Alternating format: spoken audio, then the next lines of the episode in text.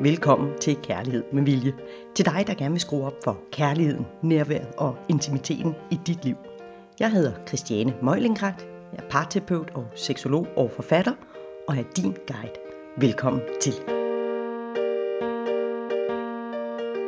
I dag har jeg et spørgsmål til dig. Har du det parforhold, som du drømmer om? Jeg kunne også omformulere det. Jeg kunne også spørge dig. Er du glad i dit parforhold? Er du sådan en, der glæder dig hver dag til at komme hjem til din kæreste? Glæder dig til at kysse på ham eller hende? Og tilbringe tid sammen? Jeg kunne også spørge, har du det parforhold, som du ville ønske for dine børn? Med den form for støtte, ømhed, intimitet, fortrolighed, respekt, ligeværdighed osv. osv. Som du synes, at dine børn fortjener. Se, hvis du nu svarer et rungende ja, så stort tillykke. Keep up the good work. Og øh, til dig, der vil jeg jo i virkeligheden invitere dig til at øh, reflektere lidt over, hvad er det, du gør? Hvad er det, du bidrager med? Med, dit, med din energi, med dit mindset, med din indstilling, med din tillid, med den måde, du giver udtryk for din kærlighed på, for at det er sådan. For alt imens vi ofte har tit brug for at finde ud af, hvorfor går tingene galt, så er det altså lige så vigtigt at finde ud af, hvordan vedligeholder vi, at det går godt, eller hvad har vi selv gjort for at skabe, at det går godt. For jeg lover dig for, det er ikke en tilfældighed. Se, hvis du ikke siger rungende ja til spørgsmålet om, du har det parforhold, som du drømmer om, eller om det parforhold, du er i, det er sådan et, som du godt kunne tænke dig for dine børn, så vil jeg invitere dig til at tage en anden form for affære. For dit liv, dit kærlighedsliv, det er faktisk dit ansvar. Og alt imens de fleste af os øh, egentlig er opdraget til meget tit at øh, pege fingeren ud af på, at det er andres skyld, hvis tingene ikke lige går, som vi godt kunne tænke os det, så er det desværre en meget stor, fed løgn og bedrag. Det kan også være, at du tænker, at Christian, betyder det, at jeg skal forlade min partner, hvis jeg ikke lige har det perfekte parforhold? Nej, det betyder det absolut ikke nødvendigvis. Det kan jo godt være, at det er det rigtige, det skal jeg ikke kunne sige. Det kan også være, at du tænker, Christiane, det er jo ikke min skyld, at han har været utro, eller at øh, min kone er iskold og afviser mig, eller at min kæreste ikke vil tale om vores problemer, eller han aldrig lytter, eller at hun aldrig lægger op til sex. Nej, det er det jo ikke. Fordi det er jo ikke dit. Det, der sker i dig, er dit, og det, der sker i din kæreste, er hans eller hendes. Men det betyder også, at den måde, at din måde at reagere på, er 100% dit det ejer du. Din måde at føle på, tænke på og reagere på. Når du gør din indstilling, din energi, din følelse og din adfærd afhængig af en andens dito, så har du faktisk afgivet kraften i dit liv. Og derfor kan du heller ikke rigtig give skylden til andre for din adfærd. Det, altså, vi hører det jo. Jeg, jeg oplever det relativt tit her i min, øh, i min praksis, at der er der ligger sådan nogle beskyldninger i luften. Det er også din skyld, at jeg flirtede og kyssede med ham den anden. Du giver mig da nok opmærksomhed. Du drev mig ud i det. Eller, når du gør sådan, så er jeg jo nødt til at prik, prik, prik. Nej, det er du faktisk ikke. Når du også kommer til at gøre dig til offer, så er du på den sikre vej til en derut væk fra kærligheden. Og tit ender det med, at vi føler, at den anden skylder. Som om der er sådan en øh, usynlig kontrakt. Når nu jeg gør det her for dig, så skal du gøre mig lykkelig. Så prøv lige at mærke efter. Ligger der sådan en usynlig kontrakt mellem jer? Sådan en, der hedder noget for noget. Den type energi. Og den er ofte temmelig usynlig. Der er også nogen, der er meget synlige. Der er også nogen, hvor det er de steder aftalt. Men så længe det er aftalt, og der ikke er nogen dårlige følelser i det, så er det okay. Der er ingen problemer i. Det kan sagtens være, at vi har en aftale om, det er dig, der fikser det her, jeg fikser noget andet, og det er alt er godt. Men det kan også godt være, at den er helt usynlig. Den her noget for noget energi. Som i, nu har jeg slidt og slæbt med at købe ind og lave mad, så er det din tur til at rydde op. Eller, når nu jeg har betalt alt i den her måned, så er det mindst du kan gøre, det er at begære mig og være god i sengen. Eller, nu gør jeg det her for familien, så har I også bare at være glade og taknemmelige. Og tit er den her usynlige kontrakt lige præcis usynlig, og derfor er den jo i sagens natur ret svær at se. Jeg inviterer dig alligevel til at se, om den findes i en eller anden form for afskygning i dit parforhold. Og det kan godt, altså det kræver måske lidt, øh, lidt detektivarbejde i virkeligheden. Der, hvor du kan være sikker på, at den ligger, når du skal finde den, det er der, hvor det hele bliver lidt irriterende, der hvor der er lidt uro, der hvor at, øh, at øh, du ikke har det helt godt med det. Hvor du godt kan have tendens til at netop bebrejde eller skulle forsvare dig selv i det. Og så når du har spottet den, så inviterer jeg faktisk til at undersøge den nærmere. Undersøg det her med dit behov for at forsvare dig, forklare dig. Og det kan godt, det er ikke nødvendigvis noget, du gør udadtil. Det kan sagtens være noget, der foregår inde i dig. Og inviterer dig til at se på den her usynlige kontrakt imellem jer. Hvad er præmisserne? Hvad er det, du skal give, for at din kæreste giver noget andet? Eller modsat. Hvad er det, du føler, din kæreste skal give, for at du skal give noget andet? Altså den her noget for noget.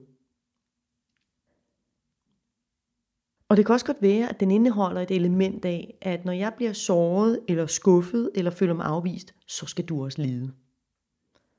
Og derfor afviser jeg dig, eller gør mig kold, eller holder op med at tale med dig, eller jorder dig. Der kan sagtens ligge den type kontrakt også mellem jer. Eller en, der hedder, hvis du ikke respekterer mig, så respekterer jeg heller ikke dig. Og det der jo er, kan man sige, en ren giveaway her, det er jo rigtig tit, så er der noget andet, vi gerne vil have fra den anden, for at vi kan føle os lykkelige, elskede, respekterede, begærede, gode nok, værdifulde, og så videre, og så videre. Men det jeg inviterer dig til, det er faktisk en ny tanke. Det er en mere selvkærlig tanke. Det er en, der bygger dig op, frem for at bryde dig ned.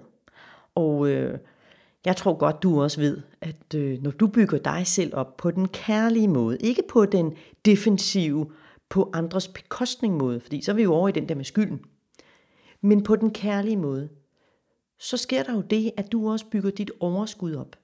Og når vi har overskud, så er det super nemt at være kærlig og rummelig og alt det andet, hvor vi er parate til at give først.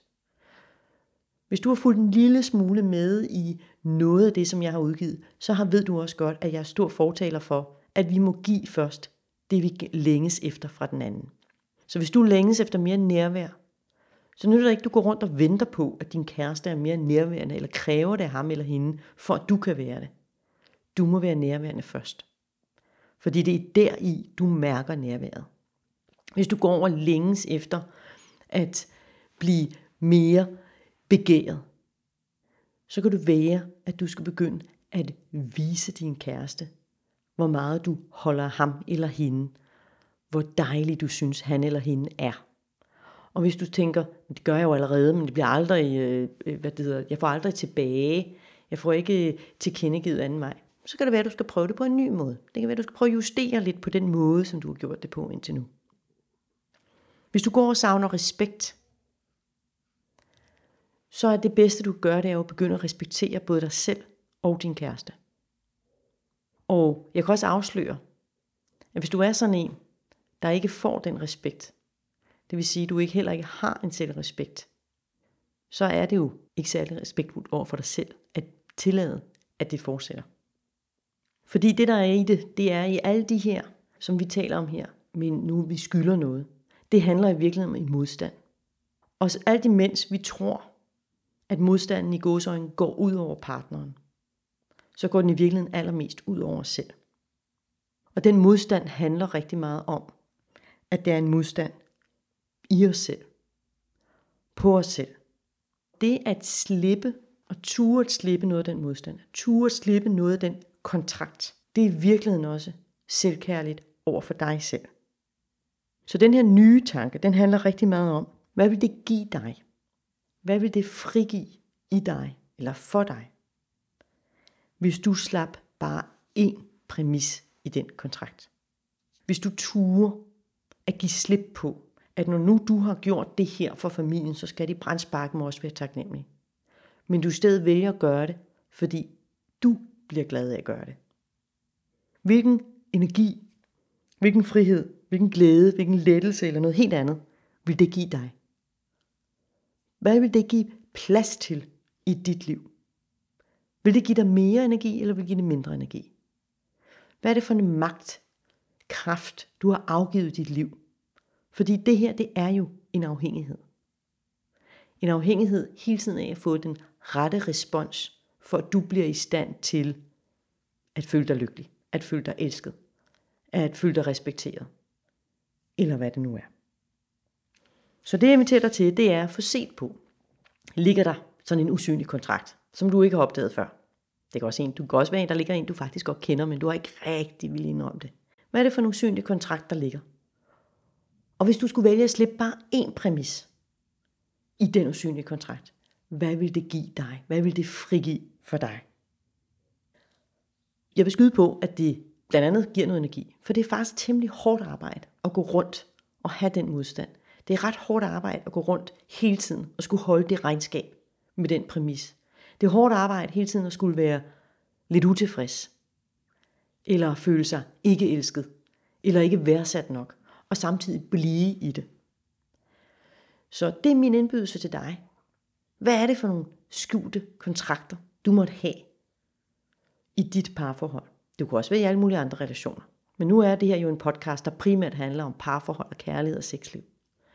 Så hvad er det for nogle skjulte kontrakter, du kan have med din kæreste, som i virkeligheden gør langt mere skade fra kærligheden, end den gør gang?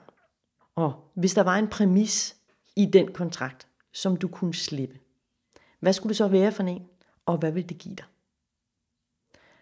Og jeg behøver måske ikke sige, at når du har sluppet den ene og opdaget glæden ved det, så prøv at slippe en til og se, hvad der så sker.